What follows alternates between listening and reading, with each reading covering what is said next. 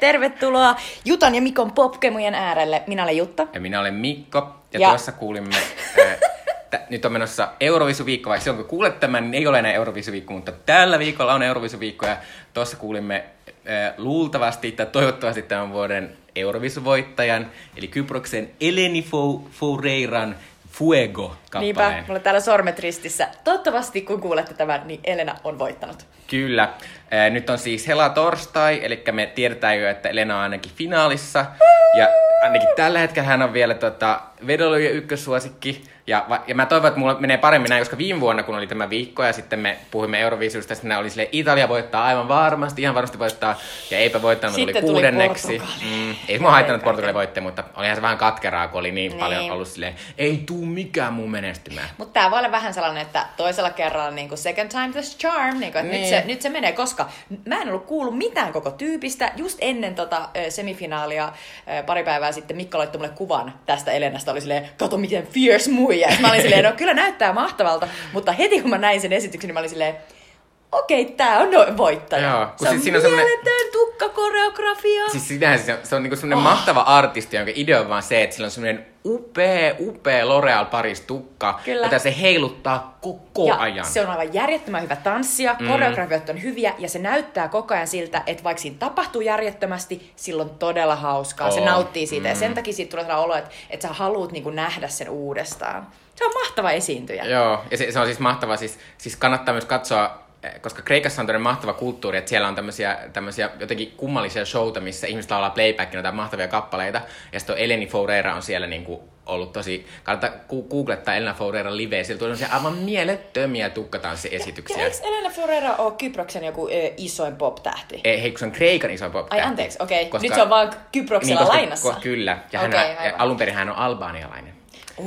Elena oikein kunnon Euroviisu tollainen faktori, että hän on noin monesta paikkaa. Kyllä, mutta se pitää sanoa tästä vielä, että tietysti on typerää, että te nyt kuulet tämän, koska te tiedätte, onko näin tapahtunut vai ei. Te vaan voitte naureskella siellä. Mä nyt haluan paukoa tästä, koska tää on niin mahtavaa tällä viikolla. Tää on tällainen pieni jumike, mutta Euroviisu special tähän kohtaan alkuun. Mutta tässä on mahtavaa, siis joskus 2000-luvun alkupuolella, olisiko ollut 2005, joo 2005, kun Kreikka voitti Euroviisut, niin heitä edusti silloin Helena Paparizou, niminen tämmöinen mieletön ruotsalaislaulaja, jolla siis kyllä kreikkalaiset juuret. Ja siis hänellä oli semmoinen My Number One-kappale, joka oli silleen, niin kuin, että heti kun sen näki, oli silleen, noniin, että kaikki muut voi olla vaikka ihan hiljaa, että mitä, ei, niin kuin, kaikki voi tehdä mitä vaikka mitään väliä, että tämä Helena Paparizou tulee voittamaan nämä Euroviisut. Mä tiedetään tunteen. Joo, ja tästä mulle tuli moneen vuoteen pitkä aikaa semmoinen, että noniin, tämä voittaa Euroviisut. Yes! Mä en ole yksin tämän fiiliksen kanssa, koska mä en todellakaan mikään Euroviisu-tietäjä, toisin kuin Mikko. Ja olen iloinen, että nyt suuri wizard on myös samaa mieltä. Mutta pitää nyt sanoa sen verran, että se on kuitenkin vähän pelkona se, että kun nykyisenä Euroviisussa on, jos katsoja-äänet olisi vaan, niin tämä voittaa silleen tästä vaan. Mutta kun nykyisin on myös ne sellaiset jury-äänet. Aivan, tuomaristoäänet. Joo. Niin sitten ne voi olla usein silleen, niin kuin, että no, mutta nuo viralliset laulaa tuon oopperaa, että se on kauhean söpöä ja sivistynyttä, että äänestetään sitä.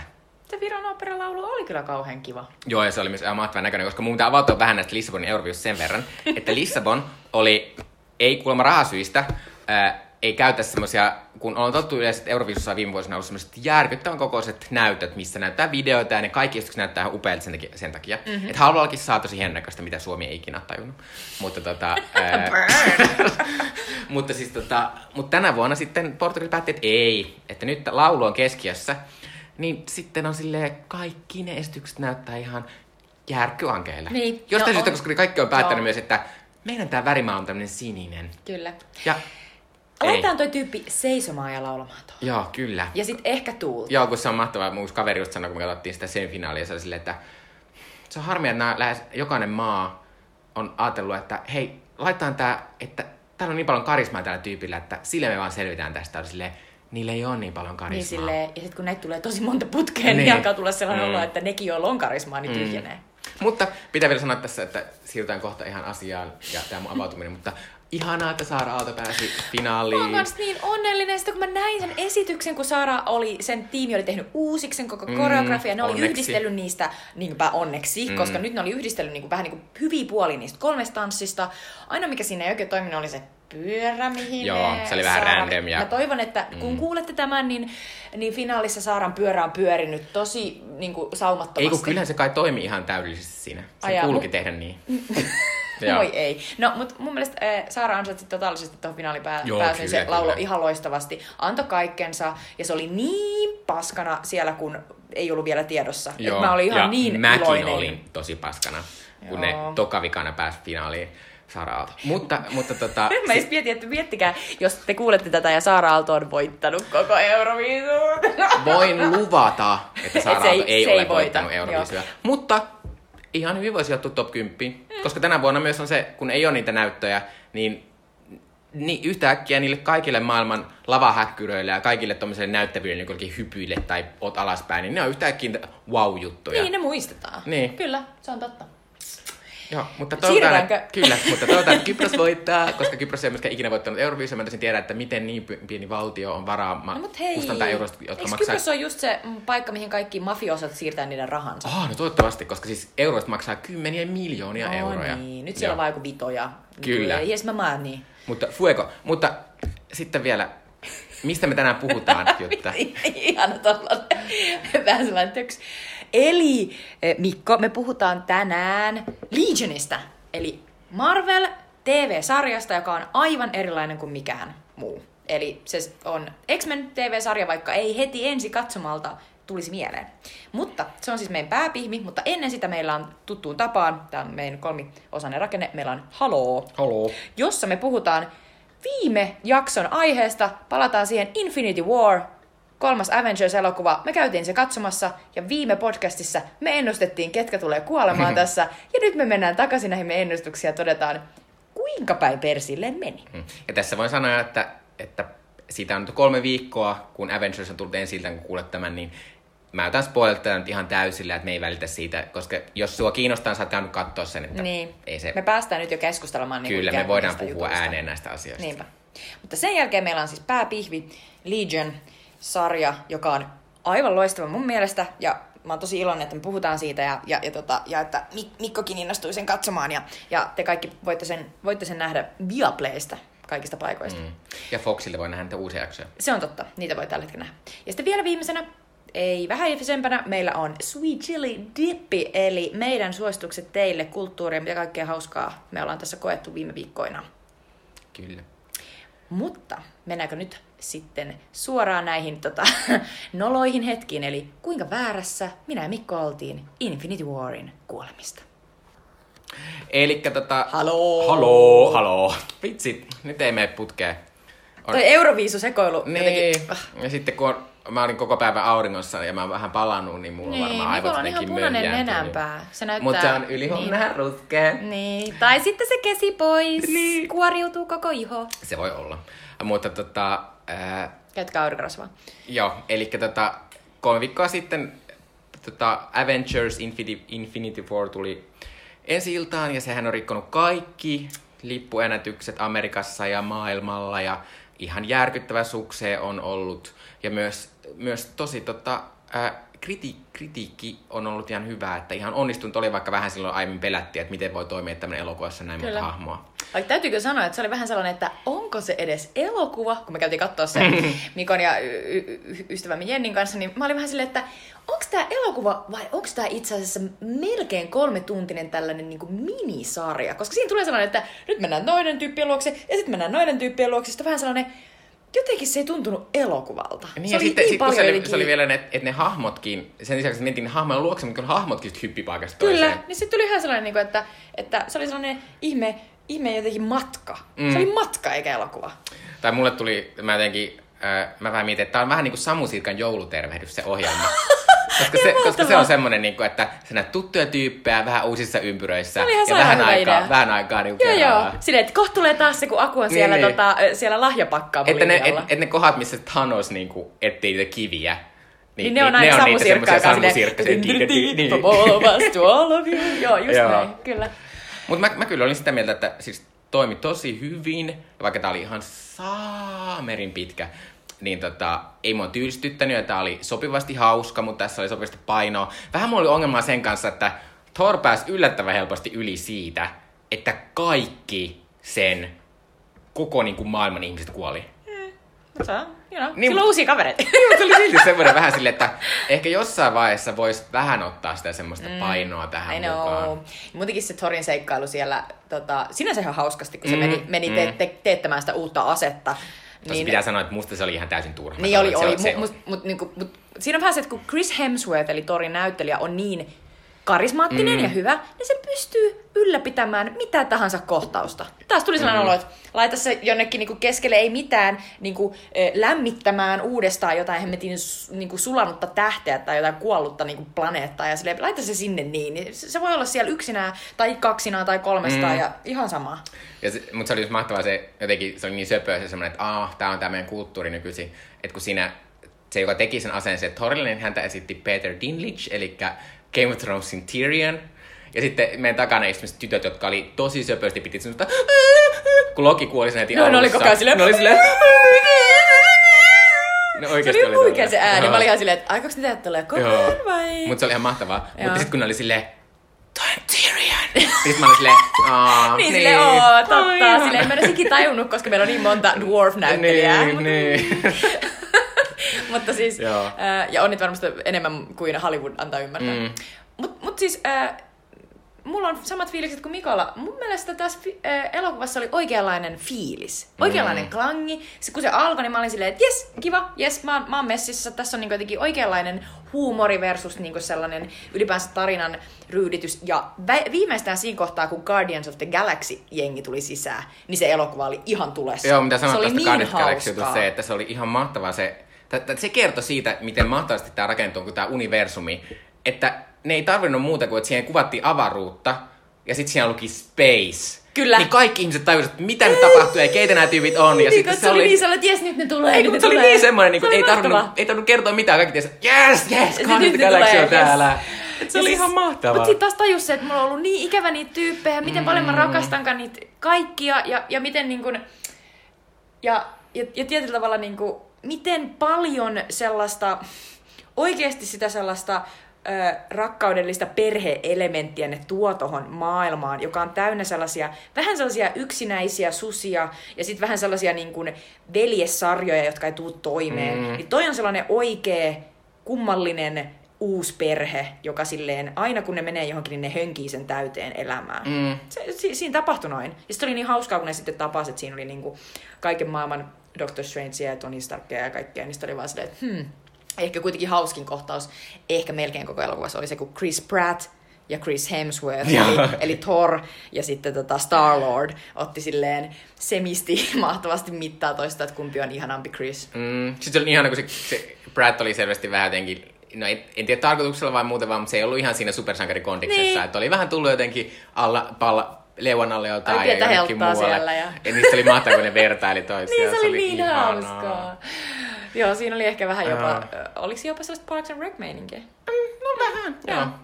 Et se oli tosi kiva, mutta puhutaan myös vähän sen tästä, koska tämähän, vaikka tämä nimi on Avengers Infinity War, niin oikeastihan tämän elokuvan päähenkilö oli se Thanos, se pahis. Joo.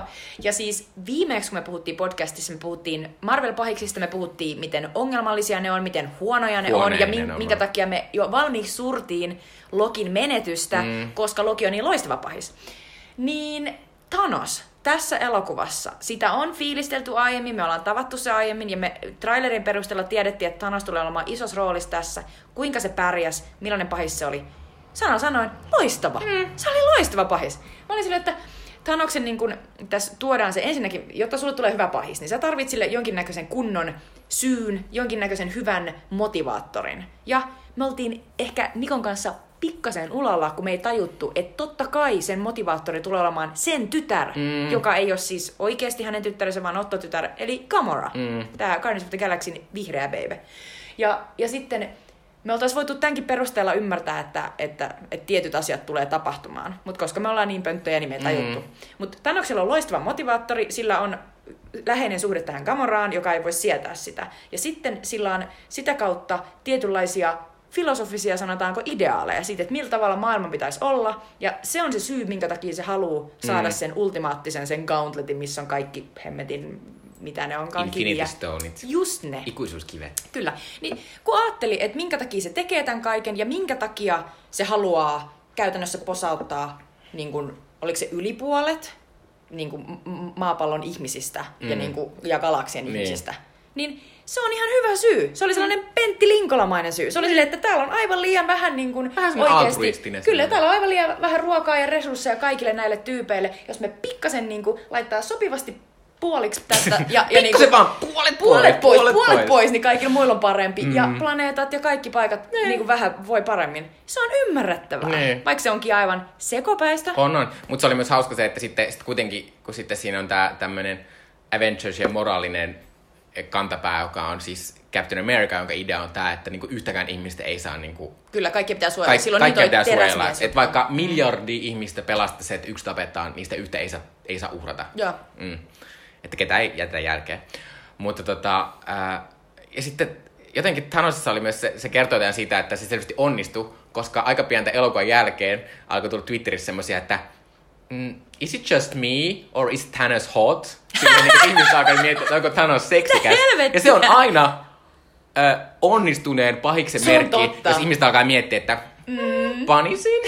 Se on totta. Se on outo juttu. Niin. Mä en ehkä panis, koska silloin se kummallinen kiviparta. Ja se näyttää jotenkin vähän liian semmoiselta, että steroideja on vedetty. Ei tietysti Thanos ei varmaan ole. Ei, mutta mäkin olin ihan silleen, että jos se olisi ihminen, se olisi sellainen ihan... suonet täynnä roinaa oleva tyyppi, joka siis varmaan saisi sellaisia, niinku, sellaisia kontrolloimattomia raivopuuskia yhtäkkiä. Mutta tässä oli muutenkin pahiksia, koska täällä oli sellaisia 4 semmoista hassua apuria, jotka oli täysin persoonattomia, vaan ilmeisesti oli yhtäkkiä tosi vahvoja. Mutta tavallaan nekään ei haitannut. Mä olin silleen, että tietysti Thanosilla on tommosia hassuja juttuja. Sillä on tollasia niinku handymaneja, jotka tulee niinku, ja jotka silleen ajattelee, että niiden täytyy olla worthy of Thanos. Siis mä oon silleen, joo ihan rauhassa voitte pojat, mut kukaan muista teidän nimi ikinä. Ja miten sanottiinko, niin maa ehkä oli yksi. Niin, ehkä. Joo. Mut musta oli hauska se kohtaus, missä ne yhtäkkiä tuli sinne taas sinne New Yorkiin silleen vähän paiskimaan paikkoja. Ja ne oli ihan helvetin niinku voimakkaita. Joo. Oli ihan silleen, mitä? Joo, se oli mahtavaa. Joo, et kyllä mä olin ihan Thanos silleen, että tavallaan kun se aina toimii se, samalla tavalla kuin se Killmonger toimii siinä Black Pantherissa, että tavallaan, että osittain se motiivi on myös semmoinen niinku, jotenkin, että sä voit samastua siihen. Se ei ole vaan semmoinen nolo, semmoinen haluan tuota kaiken, kun aika usein on. Ja sitten tavalla, kun meni takaisin tässä ton elokuvan jälkeen, on miettinyt myös vähän viimeksi aika paljon trashäämääni, sitä Cate Blanchettin Hela. Niin Helallakin oli tietysti se ajatus siinä, kun se ikään kuin siinä Thor Ragnarokissa näytti, että oikeesti te olette ihan väärässä Odinista, että se on ihan ruthless niin kuin tappaja, että se on vaan peittänyt tämän kaiken niin kuin oman historiansa esittämällä, että se onkin ihan jees. Mutta te ette tajua, että se on ruthless tappaja ja sen takia mä oon ruthless tappaja ja ikään kuin silläkin on sellainen järkevän oloinen motiivi siellä taustalla, mutta se on vaan peitetty ihan kaikenlaisen paskan alle. Mutta Thanoksessa ei ollut tehty sitä virhettä. Ei. Ja mun mielestä oli myös erittäin lyhyt, mutta ytimäkäs kohtaus, jota jotkut sanoivat, että olisi pitänyt pidentää, mutta mun mielestä ei. Se kohtaus, missä näytti, että miten Gamora on joutunut tämän Thanoksen käsiin, jossa se on tullut johonkin planeetalle ja määrännyt käytännössä sen planeetan kaikki tyypit niin kuin tapettavaksi. Ja sitten sellainen pikkutyttö on vaan kiinnittänyt sen huomion ja sen isällisen vaiston on herättänyt. Ja sitten se vaan on silleen, että tulepas tänne ja katsoppa tätä lelua sillä aikaa, kun sinun äitisi tapetaan. Se oli aika hyvä kohtaus. Se oli kyllä. Ja se jotenkin toi just kuvaa toi, että ne käy jossain Thanoksen menneisyydessä tolleen sitä, että kyllä nämä Marvel-tyypit jotain tekee oikein. Tällä on niin kova hallinta siihen semmoiseen jotenkin tarinankerrontaan tai siihen, mikä toimii. Koska tässä on niin monia eri paikkoja, missä käydään ja jotenkin jopa tolleen eri ajassa jotenkin tollaista, että jos olisi ollut vähänkään niin jotenkin löysempi ranne niin sanotusti tekijöille, niin se olisi voinut niinku lässähtää se koko asia. Se oli aika sellainen niinku bare minimum. Se oli niinku stripattu kaikesta turhasta niinku Thanos, ja se oli hyvä. Joo. Mä mietin vähän siinä, että sitten jos katsotaan, niinku, kun sanoin, pidin elokuvasta, pidin sen fiiliksestä, mutta sitten niinku kokonaisuutena, niin siellä oli aika paljon sellaisia asioita, mistä tuli vähän sellainen, että oliko tämä nyt ihan järkevästi. Jotenkin tuli sellainen olo, että siellä esimerkiksi välillä kun vaihdettiin sitä paikkaa niinku kovasti, että meillä on yhdessä vaiheessa mennään sinne Black Pantherin niinku alueille, Wakandaan, ja siellä tulee se iso taistelu. Mutta ennen sitä niin on aika paljon sellaista niinku poukkoilua, että joo, käydään siellä ja sitten mennään taas sinne avaruuteen, missä Tony Stark ja Doctor Strange on, ja sitten taas mennään niinku hemmetti sinne, missä taotaan torille uutta asetta. Ja sit tuli jotenkin sellainen olo, että näitä kaikkia ei tarvita, näitä kohtauksia oikeasti, mutta nyt niitä on vaan ripoteltu tänne myös sen takia, että halutaan taas antaa kaikille niin kuin näiden hahmojen niin kuin ystäville jotakin. Ja sitten tuntuu, että se vähän alkoi niin kuin sekaantua ja alkoi niin kuin lässähtää siinä. Sitten mun mielestä se viimeinen taistelu, se Wakanda-taistelu, niin ei kyllä tuntunut oikein miltään. Minkä takia? Miksi? Se ongelma oli se, että kaikki vaan otti, että milloin Thanos tulee tänne. Koska ei se ollut mitään järkeä. Siellä on pikkupahiksia, että ihan samaa, että täällä on tämmöisiä jotain täysin anonyymeja esimerkiksi hirviöitä, jotka näytti joltain mudalta. Se oli silleen, ja sitten taas se koko, että kaikki riippuu siitä, että sitä Visionia, jonka nassussa on se viimeinen Infinity Stone, sitä pitää suojella, se taas silleen, erittäin huonoa työtä teitte taas. Ja sitten se Scarlet Witch, joka voi niin kuin vaan tuhota sen, mutta samaan aikaan se tuhoisi Visionin. Sä oot koko ajan vaan silleen, että joo, ne vaan niin kuin odottaa niin kauan, kunnes se hemmetin Thanos on täällä, jolloin tämä asia ei onnistukaan niin kuin sen piti mennä. Ja jotenkin kaikki oli niin arvattavaa sen kohtaan. Tuli vähän sellainen plää. Se oli, mutta se on jotenkin tommonen, niin. Tuossa tuntuu, että tolleen tämmöisten isojen leffojen nykyisin pitää loppua. Niin. Että se on vaan jotenkin semmoinen automaatio. Että sä et pääse siitä pois, koska se täytyy myydä niinku niille miljardille ihmiselle. Niin sitten on vaan silleen, että siinä on pakko olla tällainen juttu. Sä oot silleen, no voi. No nyt kun päästiin loppuun, niin voidaan puhua siitä lopusta. Koska lopussahan Thanos sit saa ne kaikki. Ja sitten, se napsauttaa sen sormia ja puolet universumin ihmisistä ja kaikista öljyistä niin tuhoutuu. Silleen ne haihtuu semmosena ihme hiekkana ilmaan. Ne itse asiassa näyttää vähän siltä kuin ne olisi niin kuin, että ne ihmiset olisi palannut ja sitten ne olisi vaan sellaista niin kuin tuhkaa. Joo. Ja sitten ja samalla myös meidän kaikkia sankareita kuolee, että Black Panther ja Spider-Man ja Scarlet Witch ja Doctor Strange ja hetkinen. No ei kukaan niistä isoista sitten. Niin kuin tämä on mahtavaa, kun viime podcastissa ehkä muistatte, niin mulla oli teoria, että jotta tämä tuntuisi jossain, niin niiden täytyy tappaa näitä isoja tyyppejä ja sitten jotain pieniä tyyppejä. Ja mä ehdotin, että ne tappaisi tässä niin sanotusti lainajalla elävät Tony Starkin ja Captain American ja sitten vielä mahdollisesti Thorin ehkä. Ja sitten mä olin myös sitä mieltä, että ne tappaa jotain pienempiä hahmoja, niin kuin Scarlet Witchin ja sitten mä taisin sanoa myös, ja Black Panther, ja sitten mä taisin sanoa myös, että ne tappaa Gamoran. Koska Guardians of the Galaxyn jengistä joku täytyy tappaa. Toisaalta mä oltiin sitä mieltä, että se voisi olla Rocket, mutta se ei ollut se. Luoja kiitos, koska mä tajusin, että mä rakastan sitä Rockettia. Niin mäkin, joo, se on ihana. Mutta eli pieleen meni! Joo, no, mutta kyllä se silleen, niin kuin, että alussa se näytti tosi hyvältä, koska siinä alussa kuoli, Loki kuoli. Kyllä, se oli ihan sellainen vittu sano heti, että Loki kuolee. Ja sitten Gamora kuoli, mä olin silleen, Jutta arvasi tän. Ja sitten tietysti kaikki tietää, että se Vision kuolee. Kyllä. Silleen, mutta ei me voitu odottaa, että ne kuolee sitten kaikki muut paitsi noi Jutan luettelevat isot. Ehkä se oli vähän sellainen eräänlainen taika. Tai käytännössä oli silleen, jos olit Avengers 1, niin onneksi olkoon. Sinä et kuollut. Se on kyllä hyvä. Aika sellainen, että kaikki sen jälkeen on silleen, no, te olette vähän extra. Niin. Vähän liian extra. Mutta siis oikeasti, let's face it, se tapa, jolla ne häviää, ja se, että me tiedetään, että vuoden päästä me palataan jo taas siihen seuraavaan Avengersiin. Se, että ne niinku lähtee sellaisena tuhkana silleen, niin siitä tuli sellainen fiilis, että tämä ei nyt jäänyt tähän, tässä on joku haudattuna. Ja siis tämän puolesta puhuu se, että tämän elokuvan loppupuolella, aika loppupuolella, Doctor Strange siis katsoo tulevaan. Se katsoo tulevaan, että mitä kaikkia mahdollisia outcomeja niin kuin ikään kuin nyt on tulossa. Se näkee 14 miljoonaa erilaista outcomeja. Joista yksi on sellainen, mikä on näille sankareille suotuisa. Ja sitten myöskin me nähdään, että yksi niistä Infinity Stoneista, jota se Doctor Strange pitää aluksi hallussaan, on sellainen, jolla pystyy kääntämään aikaa.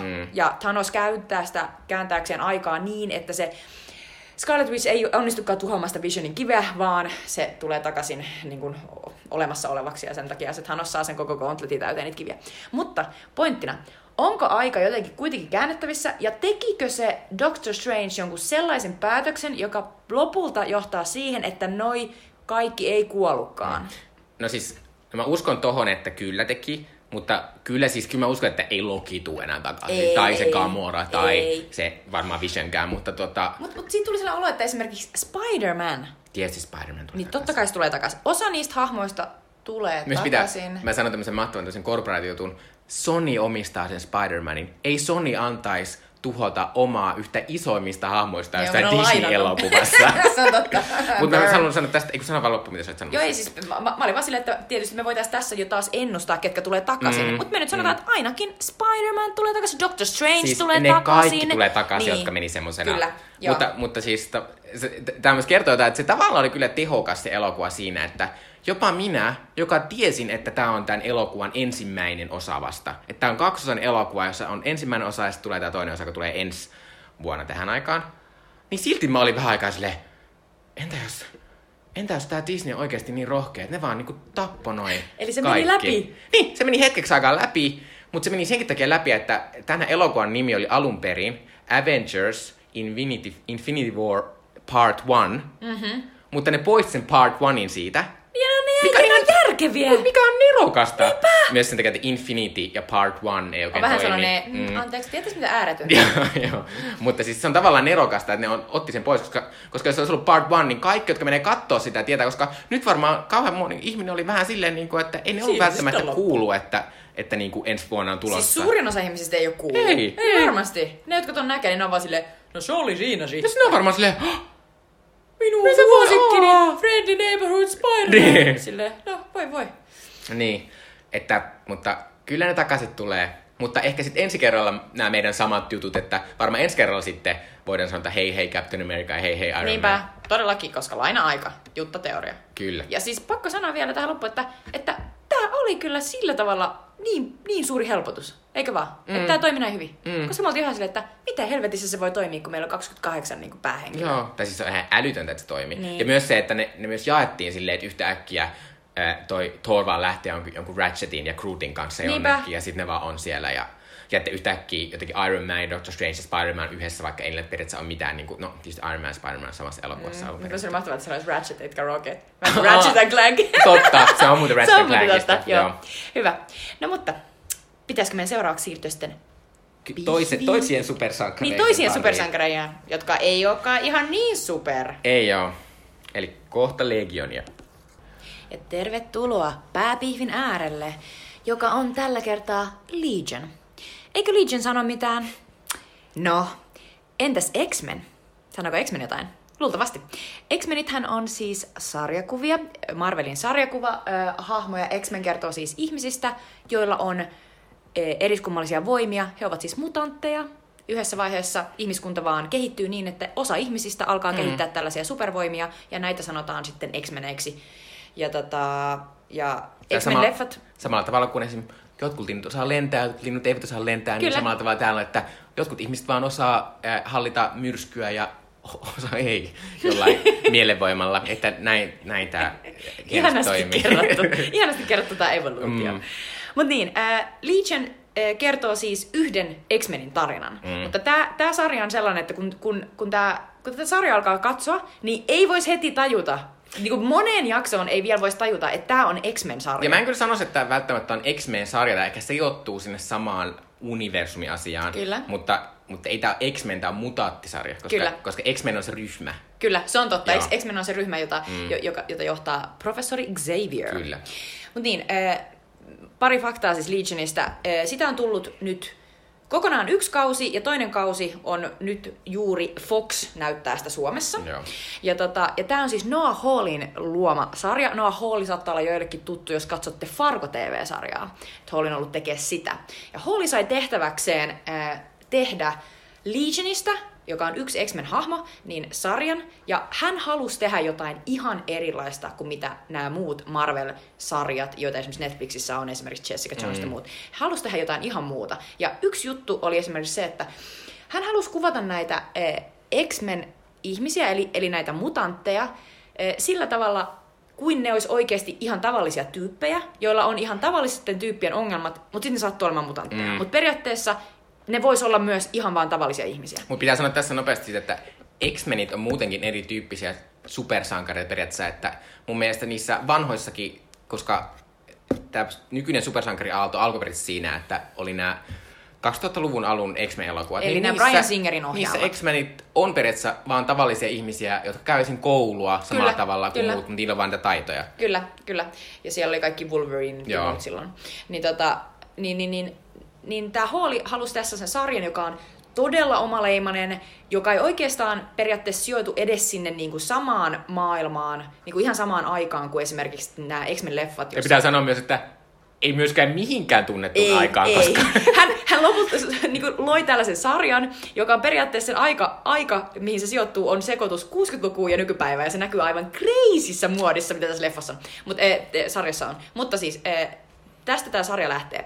Tämän sarjan päähenkilö on Dan Stevensin esittämä David Haller. Ja David on mielisairaalassa. Davidillä on skitsofrenia. Tai nykyisin ehkä sanottaisiin psykoosin niin kuin tällainen spektrin ongelma. Eli David kuulee ääniä, David ei pysty sanomaan, että mikä on totta ja mikä ei. Joten se on joutunut tällaiseen yksilensä yli käänpesän tyyliseen niin kuin hoitolaitokseen. Sitten kuitenkin pikkuhiljaa Davidille alkaa selvitä, että ehkä se ei olekaan hullu, niin sanotusti. Itse asiassa ei. Siis mulla on tämä, että mä oon kattonut tämän ihan vasta äsken. Joo, mä yritin siis vaan selittää tämän hyvin. Mutta ei David itsestäsi tajua. Ei. Vaan Davidille kerrotaan tämä asia. Kyllä. Eli David on hyvin vakuuttunut siitä, että hän on hullu ja kukaan ei voi häntä auttaa. Mutta sitten tällaiset Summerland-keskuksen henkilöt tulevat ja hakevat Davidin pois täältä mielisairaalasta ja kertovat Davidille, että David, sinä et ole hullu, sinä olet mutantti. Sinulla on voimia, sinulla on telekineettisiä voimia, pystyt heiluttelemaan esineitä ajatuksi voimalla ja tämä asia saadaan sulla vielä hyvin kuriin, niin että pystyt käyttämään tätä jotenkin. Mutta se on hyvin haastavaa. Joo, ja se on hyvin haastavaa.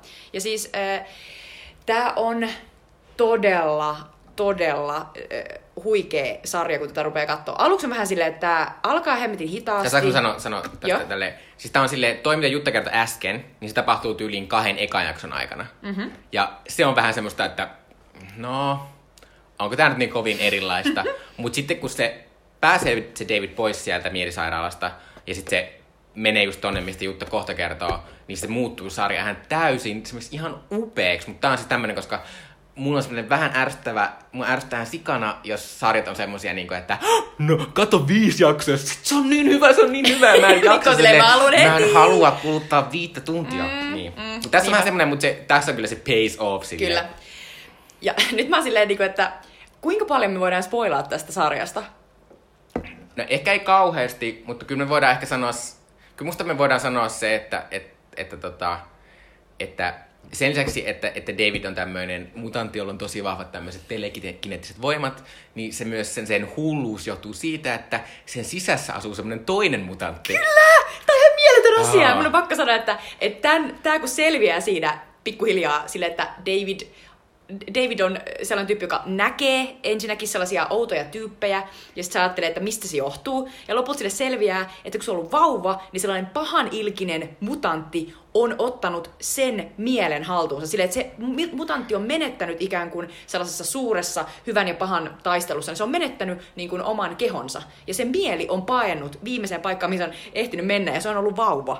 Ja se on siis ollut Davidin mielessä koko ajan ja odottanut siellä, että milloin se pääsee niin kuin taas ottamaan jonkun ruumiin haltuunsa. Ja milloin se pääsee niin kuin taas niin kuin johtamaan maailmaa. Se on siis sellainen pahis mutantti. Ja sitten kun tämä selviää siinä, niin mä olin silleen, että oh my god, se on aivan loistava kohtaus. Ja sitten muutenkin niin kun, se on helvetin niin kun, jotenkin trippailevaa, kun siinä yritetään selvittää, että mikä sitä Davidia vaivaa. Koska siinä on sellainen olo, että ensinnäkin tämä sarja on periaatteessa erittäin upea esimerkki sellaisesta epäluotettavan kertojan niin kun, sarjasta. Eli jossa sä et voi ikinä luottaa siihen, että tämä asia, mitä sä näet, että se millään tavalla pitäisi paikkaansa. Että tuolla sarjan maailmassa nämä asiat olisi oikeasti tapahtunut. Ei. Ne saattaa olla pelkästään sen Davidin mielessä. Ja usein se tapaa ihmisiä, jotka tulee sille puhumaan jotain, ja se on ihan silleen, keitä nämä ihmiset on. Ja tässä sarjassa on myös sellaisia kokonaisia jaksoja, jotka on kokonaan sen Davidin mielessä. Kyllä, melkein. Kyllä. Ja se on tosi makeasti niin kuin visuaalisesti tyylitelty. Kuten jo sanoin tuossa alun perin, niin 60-luku yhdistettynä nykypäivään jengi pukeutui johonkin niin kuin, siis sellaisiin trumpettihousuihin ja aivan käsittämättömiin niin kuin joka nailoniin. Ja sitten David saa sen tyttöystävän Syd Barrett, Rachel Keller esittää Syd Barrettia, ja Barrett on stylattu ihan tismalleen samannäköisessä kuin Catherine Deneuve, ranskalaisnäyttelijä 60-luvulla. Ja siis se on vaan yksinkertaisesti, se luo sellaisen upean sellaisen ajattomuuden fiiliksen, että ihan kun ne oikeasti ne kaikki hahmot ja koko tämä sarja niin kuin lilluisi jossain omassa aikatasossa, joka on sellainen, niin kuin, että hei, tämän sarjan tekijät nyt tykkää 60-luvusta, joten kaikki tämä asia on niin kuin ihan mahdollinen. Joo. Mä tykkään siitä tosi paljon. Se oli siis kun puhutaan tästä, niin kuin, että sit sen tyypin sisässä on se semmoinen hirviö, niin sitä semmoinen paha mutantti, niin sitä kutsutaan lennyksi. Ja sitten lennyllä on tässä aika monta ilmentymismuotoa. Siinä on semmoinen hirveän pelottavan näköinen, semmoinen tosi iso kokoinen semmoinen äijä semmoisessa mustassa vaatteessa, jolloin se on ihan järkyttävän pelottava. Mutta pääosan ajasta sitä lennyä esittää Aubrey Plaza. Aubrey Plaza, niin. Ja mun on pakko korjata, tää on aina tätä, kun tätä Legion yrittää selittää, että se lenny on oikeasti ihan tämän sarjan alussa, niin se on Aubrey Plazan esittämä tyttö, joka on samassa mielisairaalassa. Mut kun mä rupesin miettimään sitä, että onko se ees? On. Oot sä varma? No. Oot sä varma, että se ei vaan niinku keksi sitä? No okei, mä en oo ihan varma. Niin, koska mulle sitten, kun se alkoi, kun Lenny ilmestyi myöhemminkin sitten takaisin, sit mä oon silleen, että reagoi kukaan siihen oikeasti? Mun mielestä se menee näin. Sori kuulijat, yrittäkää pysyä mukana. Mutta se menee niin, että siellä mielisairaalassa tapahtuu sellainen räjähdys, joka johtuu siitä, että sen Davidin päässä taas vähän viiraa. Ja siellä tapahtuu sellainen iso räjähdys, jonka seurauksena tää sen mielisairaalassa oleva kaveri, Lenny, jota Aubrey Plaza esittää, niin se muurautuu sellaiseen seinään ja kuolee. Ja sillä hetkellä se Davidin päässä oleva paha henki, jota kutsutaan varjokuninkaaksi muun muassa. Siinä on myös semmoinen Farouche. Amal Farouche. Kyllä. Tai jotain. Niin se ottaa sen lennyn ikään kuin osan sen sielusta vangikseen myös. Niin, että se alkaa käyttää, tai ei edes sen sielua, mutta se alkaa käyttää sen hahmoa. Koska, mä jotenkin en uskottaa. Koska sitten mun mielestä tämän ykköskauden aikana tulee sellainen olo, että se lenny on myös tosi vittuuntunut sille Davidille siitä, että miten sä oot voinut antaa mun tämän minuuden ton paskan käyttöön. Se käyttää minua niin kun, esiintymällä niin kun ympäriinsä sinulle. Mä en saanut tota ollenkaan tolleen. Mä ajattelin, että se on koko ajan se lenny on ollut se, koska siinä on semmoinen kohtaus, missä se lennyhahmo puhuu sit sille sen tyttöystävälle. Mutta siinäkin on vähän silleen, koska siinä jossain vaiheessa sen tyttöystävän ja sen Davidin mielet vaihtaa paikkaa. Niin sitten muistin, että eikö se silloin puhunut just Davidille? Mä olen pahallani, rakkaat kuulijat. Tää on tosi vaikeaa, että se johtuu myös siitä, että toi asia jäi äsken kerrottumatta, eli Davidin tyttöystävä Syd Barrett, niin hän on sellainen mutantti, joka monella tavalla muistuttaa Roguea, tuosta alkuperäisestä X-Menistä. Rogue ei pystynyt koskettamaan ketään, hän joutui pitämään pitkiä hansikkaita, koska kosketuksella hän alkaa imeä elinvoimaa muista ihmisistä. No Syd Barrettin kosketus, kun hän koskettaa jotain ihmistä, niin Sidin mieli ja sen toisen ihmisen mieli vaihtaa paikkaa. Ja se on ihan helvetin kriipiä, joten se ei halua, että näin tapahtuu. Joo. Mutta sen takia on puhunut myös Aubrey Plazasta. Aubrey. Anteeksi, se oli mulle vaikea. Joo. Aubrey Plaza, koska musta se on aivan mahtava. Tässä se on ihan siis järkyttävä semmoinen scene stealer, että se varastaa, koska se on niin karismaattinen ja hauska ja viihdyttävä. Ja sekopää. Joo, ja ihan siis se on stylattu ihan mielettömästi. Hauska tarina tämän hahmon takana on se, että alun perin tämä hahmo oli keski-ikäinen mies. Sen takia sen nimi on Leni. Ja se on hetken aikaa tässä. Niin on, kyllä. Mutta sitten tämän koko jutun kirjoittaja Noah Hawley tapas Aubrey Plazan ja alkaa ajattelemaan, että hetkinen, Leni onkin sittenkin Aubrey Plaza, koska Aubrey Plaza on niin mahtava tyyppi. Ja Aubrey Plaza sanoi tälle käsikirjoittajalle, että kuule, me ei muuta yhtään sen reploja. Ei yhtään. Joten sen takia on, tässä on koko ajan alussa on sellainen, että wow, Aubrey Plaza esittää tällaista butchia lesboa, niin kuin, että tosi cool. Ja sitten jossain vaiheessa alkaa olla silleen, että silloin kun todella kummallisia vanhan miehen juttuja välillä, sitä silleen, se johtuu siitä, että se hahmo oli vanha mies, mutta mun pitää sanoa myös, Aubrey Plaza on ihan mahtava, koska nyt Aubrey Plazan kautta mä voin tässä hetken aikaa puhua myös mun kaikkein aika lempis komediasarjasta, eli Parks and Recreationista, jossa Aubrey Plaza esittää tämmöistä työhalutonta sihteeriä, joka ei tehnyt ikinä töitä ja sitten silti oli se töissä. Mutta Aubrey Plaza on sinnekin ihan mahtava. Mä en tiedä, onko Aubrey Plaza ihan kauhean hyvä näyttelijä, kun se on lähes aina aika samantyyppinen hahmo. Aubrey Plaza on niin sanottu character actor. Joo. Eli se esittää siis niinku sitä yhtä hahmoa. Joo. Ja nyt se taas esittää sitä, mutta tässä se esittää sitä aivan loistavasti. Joo, siis ihan siis mahtavasti. Mutta mä haluan tästä vielä sanoa, että tämän pääosassa on siinä Dan Stevens, joka on sitten toisaalta ollut yhdessä pääosassa mun yhdessä toisessa lempisarjassa, eli Downton Abbeyssä, koska Downton Abbey, kun se tuli, mä rakastin Downton Abbeya, siis se oli mun lempisarja. Tää on niin mieltä, mä oon myös luvannut töissä mun yhdelle kollegalle, että kun se sanoi, että jos hän katsoo Game of Thronesin, niin katsonko mä Downton Abbeyin, ja mä olin silleen, joo, ja mä en oo vieläkään aloittanut. Joo. Mä en oo katsonut yhtään jaksoa Downton Abbeya, mä oon aivan pihalla, joo, meidän pitää tehdä sellainen podcasti juttu, katsoa 3 ekaa jaksoa Downton Abbeya, mutta Dan Stevens esittää siis Downton Abbeyssä, mä en tiedä, voinko nyt puhua tästä, kun sä ajat katsoa sitä, mutta se esittää, että Downton Abbeyin pääosahahmo on periaatteessa tämmöinen Mary, joka on tämmöisen rikkaan suvun vanhin tytär. Ja sitten Dan Stevens esittää hänen semmoista kaukaista sukulaispoikaansa, joka sitten jotenkin oudosti menee perimysjärjestyksessä sen Maryn ohi. Ja se tulee sinne semmoiseen kartanoon, ja sitten ne inho tietysti alussa toisiaan ne hirveästi, mutta sitten lopussa ne alkaa tykätä toisistaan. Niin mä tietysti. Ja ne ehkä menee yhteen sitten. Mutta, mä en tykännyt Dan Stevensista siinä kyllä, mutta silti mulle tuli kauhean lämmin olo siitä, koska Dan Stevens oli Downton Abbey on ihana sarja. Mutta mun täytyy sanoa silleen, että tämä ei ole mikään hirveä spoilaus, koska Dan Stevens ei ollut loppuun asti siinä sarjassa. Koska se oli vaan ilmoittanut yhtäkkiä silleen, että hän ei sitä ole enää tässä. Että hän lopettaa, että hän on tarpeeksi tähti, että hän lähtee yrittämään Hollywoodin tekemään tai muuta. Niin sit se tapetaan silleen, BOOM! Niinku, se vaan niinku vatoaa. Tai sit se joutuu sinne auto-onnettomuuteen ja sit se jotenkin vaan sit menee. Se vaan menee. Et se oli tosi kömpelö siinä, mutta tää oli tämmönen mahtava kun tässä on tämmöisiä pieniä näyttelijöitä, joita mä tykkään eri sarjoissa. Niin, se on tosi... Siis tää Aubrey Plaza oli mut tuttu eritoten Scott Pilgrim vs. The World, jossa esittää Scott Pilgrimin isosisko, joka on just sellainen ihan just samanlainen hahmo, että get the fuck out of here. Joo. Mutta Dan Stevens en ollut ikin nähnyt, ja voi luoja... Hei, anteeksi, mutta olit. Dan Stevens oli se hirviö, kun se muuttui prinssiksi. Counter-hirviö siinä filmatisoinnissa. Ai niin. Eli olet nähnyt Dan Stevensin. Sori, joo, anteeksi, olin mä nähnyt sen. About noin 2 sekuntia.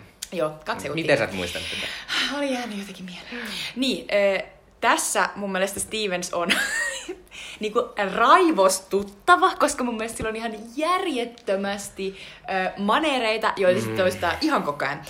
Mä en tiedä, että tää toimisi paremmin, jos olisi niinku näköradio nyt teillä, mutta siis se oikeasti silleen räpyttelee koko ajan. Joo. Ja sitten se on silleen, että sit, I'm in a place.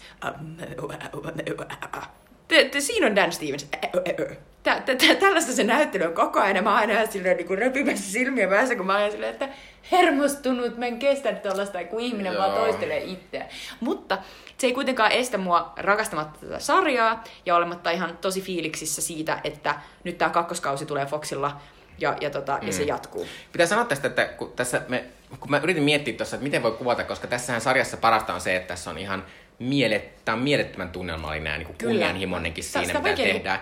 Mutta mä ajattelin, että mä rupesin miettimään, että mulle tuli vähän niin kuin, että tämä on sellainen vähän kevyt versio jossain Twin Peaksista jotenkin silleen. Niin, tässä on tietynlaisia semmoista, niin kuin, että sä et oikein taju, mitä tapahtuu, ja ollaan jotenkin kummallisissa maailmoissa, ja jotenkin ihmiset myös käyttäytyy ja näyttää kummalliselta. Joo, ja sitten saattaa yhtäkkiä niin kuin nimenomaan niin kuin Twin Peaksissa purskahtaa itkuu tai nauruu, tai jotain, niin kuin, että sä et tiedä, mitä tapahtuu.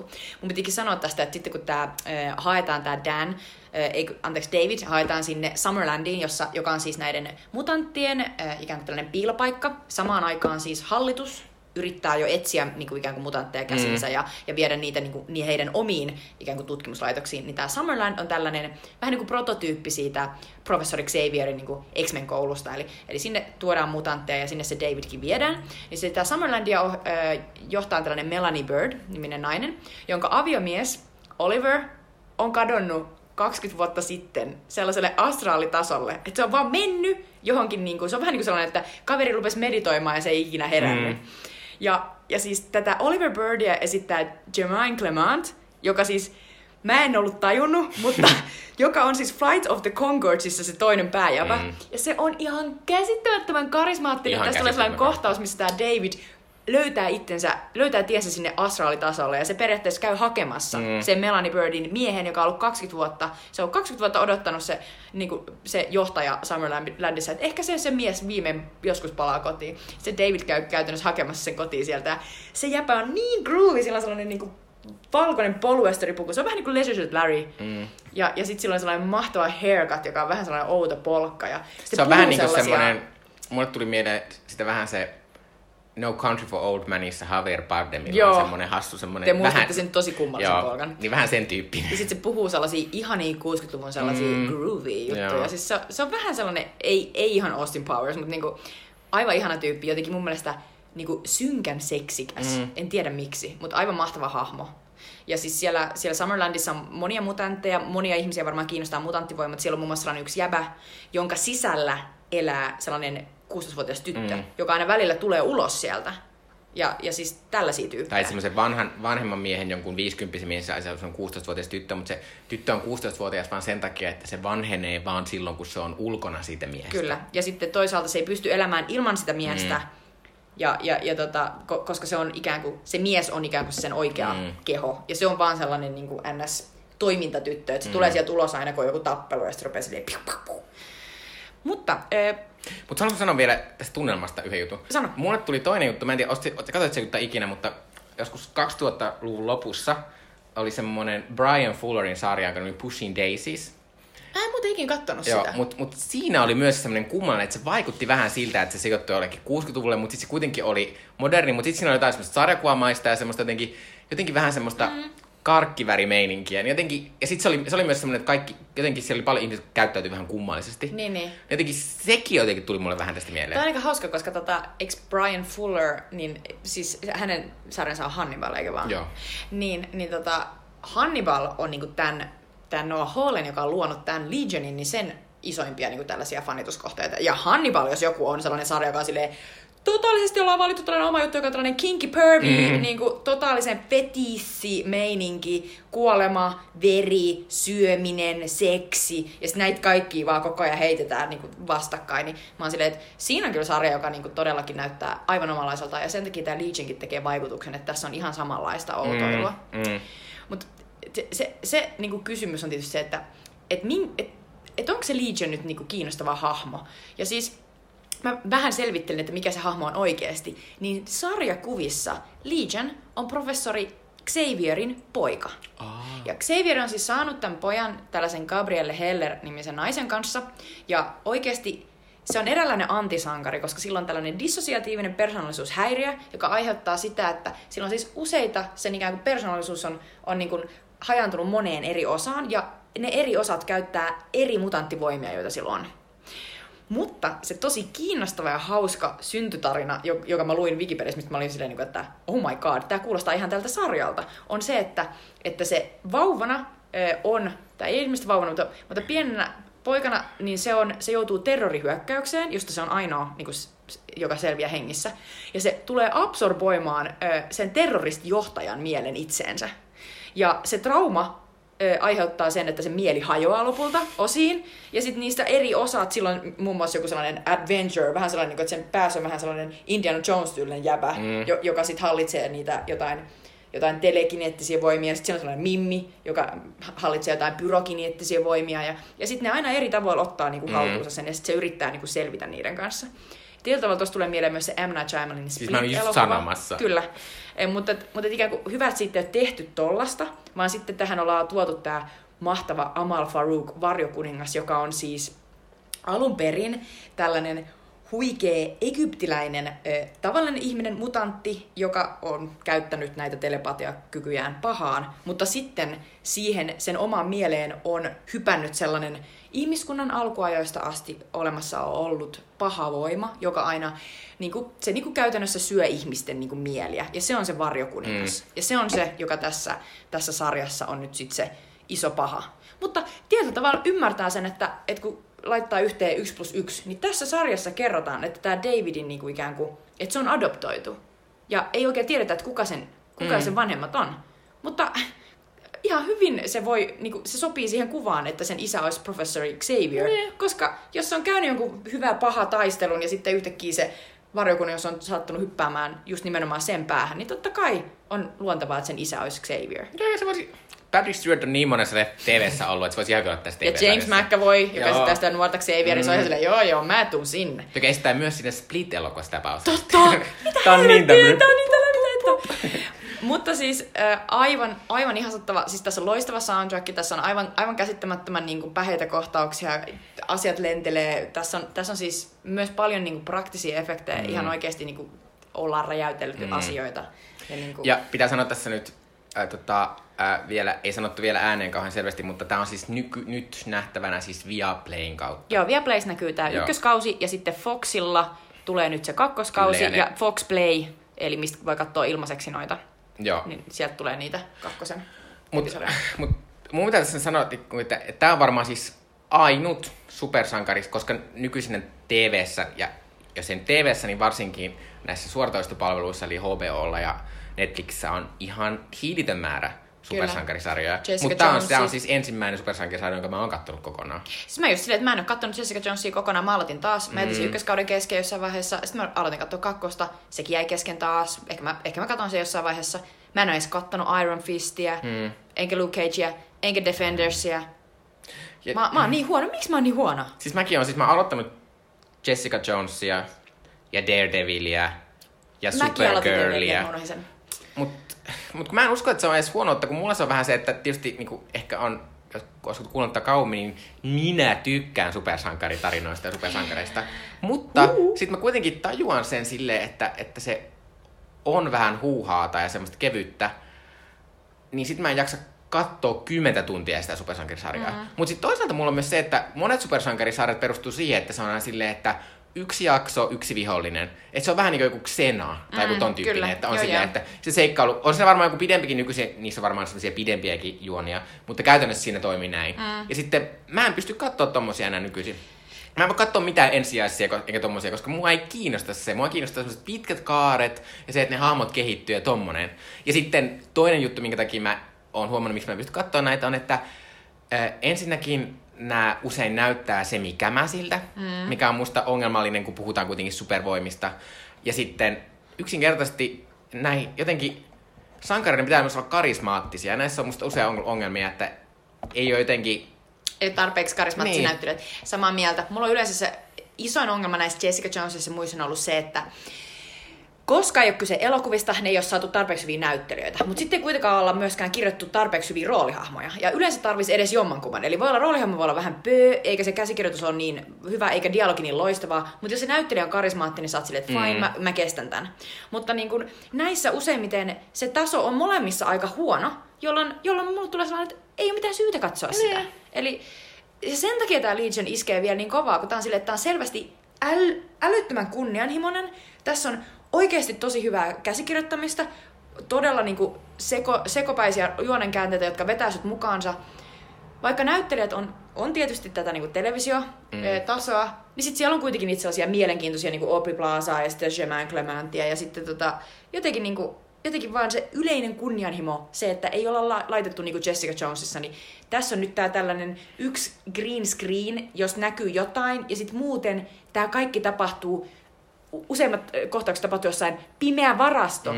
Minulla on flashlight. Siis oikeesti, eli tämä maksoi $5 tämän jakson tekeminen. Daredevil toki kertoo sokeesta sankarista, mutta se myös näyttää siltä, koska siinä on kauhean vaikea nähdä mitään vaan, koska se on niin pimeä sarja. Kyllä.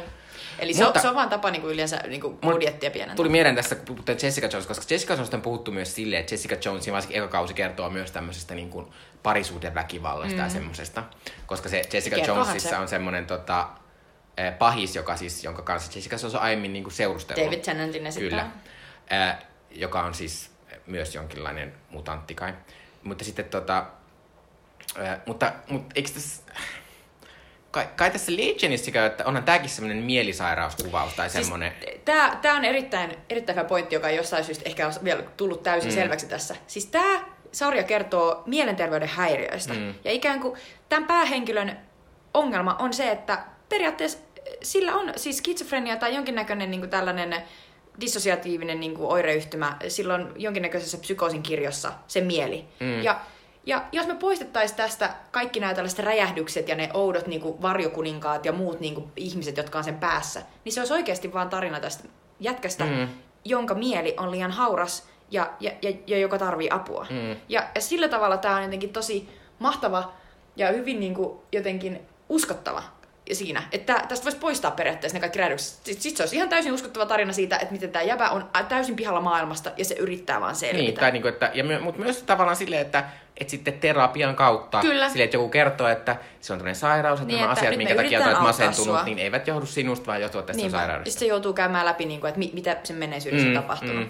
Ja sillä tavalla niin kuin, tulee just ajatus, että totahan niin kuin, silloin aikanaan, kun Christopher Nolan teki uudestaan niin kuin noi Batmanit, niin se Batman Beginsin, silloin kun se alkoi, niin oli silleen, että ei helvetti soikaa, että se on tajunnut, että oikeasti nämä supersankarit, niin ne on tällaisia tyyppejä, joilla on vaan mental issues. Niillä on aina joku tällainen ongelma, trauma. Ja tässä taas käydään läpi, että niin, nämä mutantit on oikeasti tyyppejä, joilla on jonkin sorttiin fyysisiä tai psyykkisiä oireita. Et sitähän se vaan tarkoittaa. Ja X-Menihän oli kauan semmoinen, että sitä luettiin niinku homoseksuaalisuuden kuvauksena. Ja sehän on tietysti yksi niinku isoimmista niinku, ikään kuin tällaisista luentatavoista. Mutta tällaisena myös mä tykkään, että kun ikään kuin tässä ei käytetä sitä mielenterveyden häiriötä niin kuin sellaisena koristeena tai sellaisena asiana, jolle nauretaan. Ei. Tai josta jollakin tavalla niin kuin, otetaan niin kuin ilo irti. Ei todellakaan, vaan se kuitenkin näyttäytyy hyvin synkkänä niin, ja vaikeana niin, asiana. Just toi, niin kuin, että tässä se otetaan niin kuin tosissaan. Niin, kyllä. Ja sitten tulee just sellainen, että ei ole mitään pikaratkaisuja. Eli tämän ensimmäisen kauden aikana tulee sellainen olo, että vaikka siinä kuinka yritetään auttaa tätä jäpää ja tämä jäpä käy läpi omassa päässään näitä asioita, niin ei se kyllä tuu hirveän hullua hurskaammaksi siitä, mutta se on pitkä prosessi. Ja se on vähän niin kuin, että sun koko elämän sen täytyy yrittää niin kuin, pitää sitä yllä. Mutta mahtava sarja, katsokaa Legion, Viaplayssa ja Foxilla. Kyllä, suosittelen. Ja kohta loppuun Switchilidippejä. Ja nyt loppuun vielä Switchilidippejä. Ja koska minä tuossa alussa pääsin jo vähän pauhaamaan minun tämän viikon suosituksesta, niin suosittelen sitten yhtä toista asiaa, joka on tämmöinen vähän kummallinen tai tämmöinen helposti nähtävissä oleva. Mutta siis suosittelen Zendayaa, joka on siis tämmöinen upea nuori näyttelijä, joka on muun muassa ollut Spider-Man Homecomingissa ja The Greatest Showman-elokuvissa. Mutta siis hän oli pukeutunut tämmöiseen vähän Jean d'Arc-tyyppiseen Versacen mielettömään muotiluomukseen Met Galassa. Met Gala on siis tämmöinen toukokuun 1. maanantaina järjestettävä Met Galan, Met-museon uuden näyttelyn kunniaksi järjestettävä tämmöinen muotigaala. On hyvän tekeväisyystilaisuus. Joo, minkä järjestää siis Vogue ja Voguein päätoimittaja Anna Wintour. Ja siis sinne aina tulee kaikki isot tähdet tulee sinne ja sitten ne pukeutuu semmoisiin mielettömiin muotiluomuksiin, joka on itsessään tosi mahtavaa, mutta tänä vuonna teemana oli siis katolilaisuus ja siellä oli todella paljon mielettömiä tämmöisiä kruunujuttuja ja järkyttävän isoja semmoisia niinku renessanssityyppisiä mekkoja. Ja Rihanna oli paavinhattu. Joo, Rihanna oli paavinhattu, joka oli myös ihan sikaupeata. Mutta Zendaya oli siis aivan mielettömän näköinen. Kun mä näin sen kuvan ekan kerran, niin mä olin silleen, oh god! Mutta pitää sanoa sen takia, koska me puhuttiin jos aikaisemmin vähän tästä muodista ja naisista ja siitä, miten se suhtaudutaan kauhean silleen, että onpa toi typerää. Mutta sitten toisaalta se on sitten tollaista niinku ihan tuommoista taidetta ja tuommoista jopa vähän tuosta roolileikkiä. Ja siis Zendayan stylisti on semmoinen Low Roach-niminen mahtava stylisti. Ja Zendaya on ihan upea muotyyppi. Mutta googlettakaa vaan, että Zendaya Met Gala 2018, niin näette, se on niin upean näköinen. Se on, ja sillä on mahtava sellaiset punaiset kiharat hiukset, kyllä, joka oli kans tosi makea. Tietysti perukki, mutta niin, se oli tosi hieno. Ihana suositus. Nyt mä olin äsken vähän kahden vaiheella, että suosittelinko mä Wes Andersonin uutta leffaa Isle of Dogsia, koska me aiotaan puhua siitä tulevassa podcastissa. Vai suosittelinko mä Wes Andersonin aiempaa nukka-animaatiota Fantastic Mr. Foxia? Suosittelen Fantastic Mr. Foxia. Mä suosittelen sitä, koska siis ootteko nähneet Fantastic Mr. Foxin 2009, Wes Anderson, Amerikan omaleimaisin nykyohjaaja. Pitää myös sanoa sen verran, että Fantastic Mr. Fox on sellainen kumman elokuva, että se tuli Suomeenkin vaan silleen, että sen pystyi näkemään ilman tekstyksiä jossain kinoengelissä. Joo, tosi outoa. Että se oli semmoinen, että se ei tullut edes mitenkään isoa levitykseen. Kyllä, mutta siis se perustuu Roald Dahlin klassisen lasten kirjaan tällaisesta ketusta, joka ei voi olla hännäämättä sellaista kolmea inhottavaa farmaria, jotka sen jälkeen tulee tuhoamaan sen kodin. Ja Tää elokuva on ihan huippu, koska mä katsoin sen nyt uudestaan, koska Isle of Dogs on niin kuin ikään kuin samalla stop motion animaatiotekniikalla tehty, niin mä halusin muistella taas, että oliks Fantastic Mr. Fox niin hauska kuin mä muistelen, ja oliks ne niin mahtavia ne nuket, ja onhan ne! Tää on ihan uskomattoman hauska elokuva senkin takia, että tää on täydellisesti castetty. Tällaisessa elokuvassa on tosi tärkeää, että millaiset ääninäyttelijät sä oot saanut, ja Wes Anderson on saanut kaikista parhaat.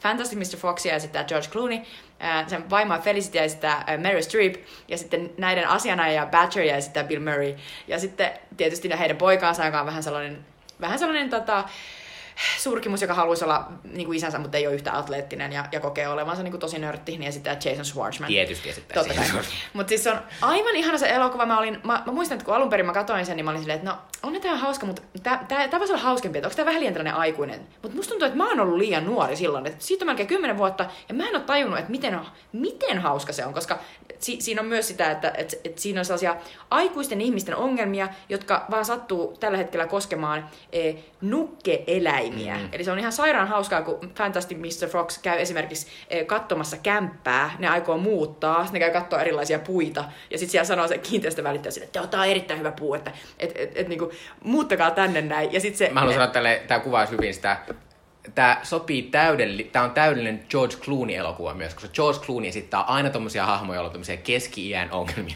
Kyllä, nimenomaan. Ja sitten se oli mahtavaa, sitten sen asianajaja Badger, joka on Bill Murray, ja sanoo vaan silleen, don't buy the house, Fox. Sitten on ihan silleen, no I want to. Sitten silleen, don't buy the house. Sitten mä oon silleen, oh my god. Eli mun mielestä hauskinta ehkä maailmassa niin kun tiettyjen asioiden jälkeen on eläinnuket, joita ääninäyttelee joko George Clooney, Meryl Streep, Bill Murray, Jason Schwartzman, tai sitten tässä Isle of Dogsissa on Bryan Cranston, Edward Norton, Bob Balaban, tai Tilda Swinton, tai Scarlett Johansson. Ja nää on yhdistettynä, siis mä nauroin katketakseni koko ajan. Mä olin ihan silleen, kyllä, ja sitten poikaista oli silleen, mitä? Joo, mäkin olen tosi paljon. Mutta katsokaa se. Tästä tuli mieleen tästä jutusta.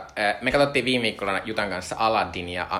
Aladdin, siis Disney-klassikkoanimaatio. Aladdin. Mutta katsottiin siis tämmönen englanninkielinen versio, niin siinä näkyy se, miten äännäyttely on kehittynyt, koska nykyisinhän kaikissa animaatioissa äännäyttelijät on näyttelijöitä, jotka vaan on tullut siihen ääniksi. Mm-hmm. Mutta esim.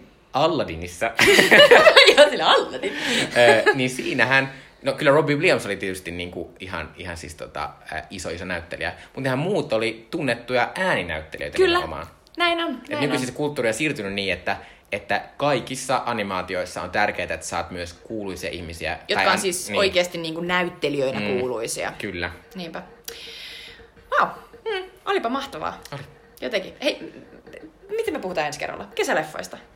En tiedä, puhutaan kesäleffoista, mutta ainakin Isle of Dogsista puhutaan jossain vaiheessa. Kyllä, ja ensi kerralla meillä on myös sellainen uusi osio, jonka ilman hei hei! Niinpä! Hei, oli tosi kiva, kun olitte jumikemujen äärellä. Joo, moikka! Moi moi!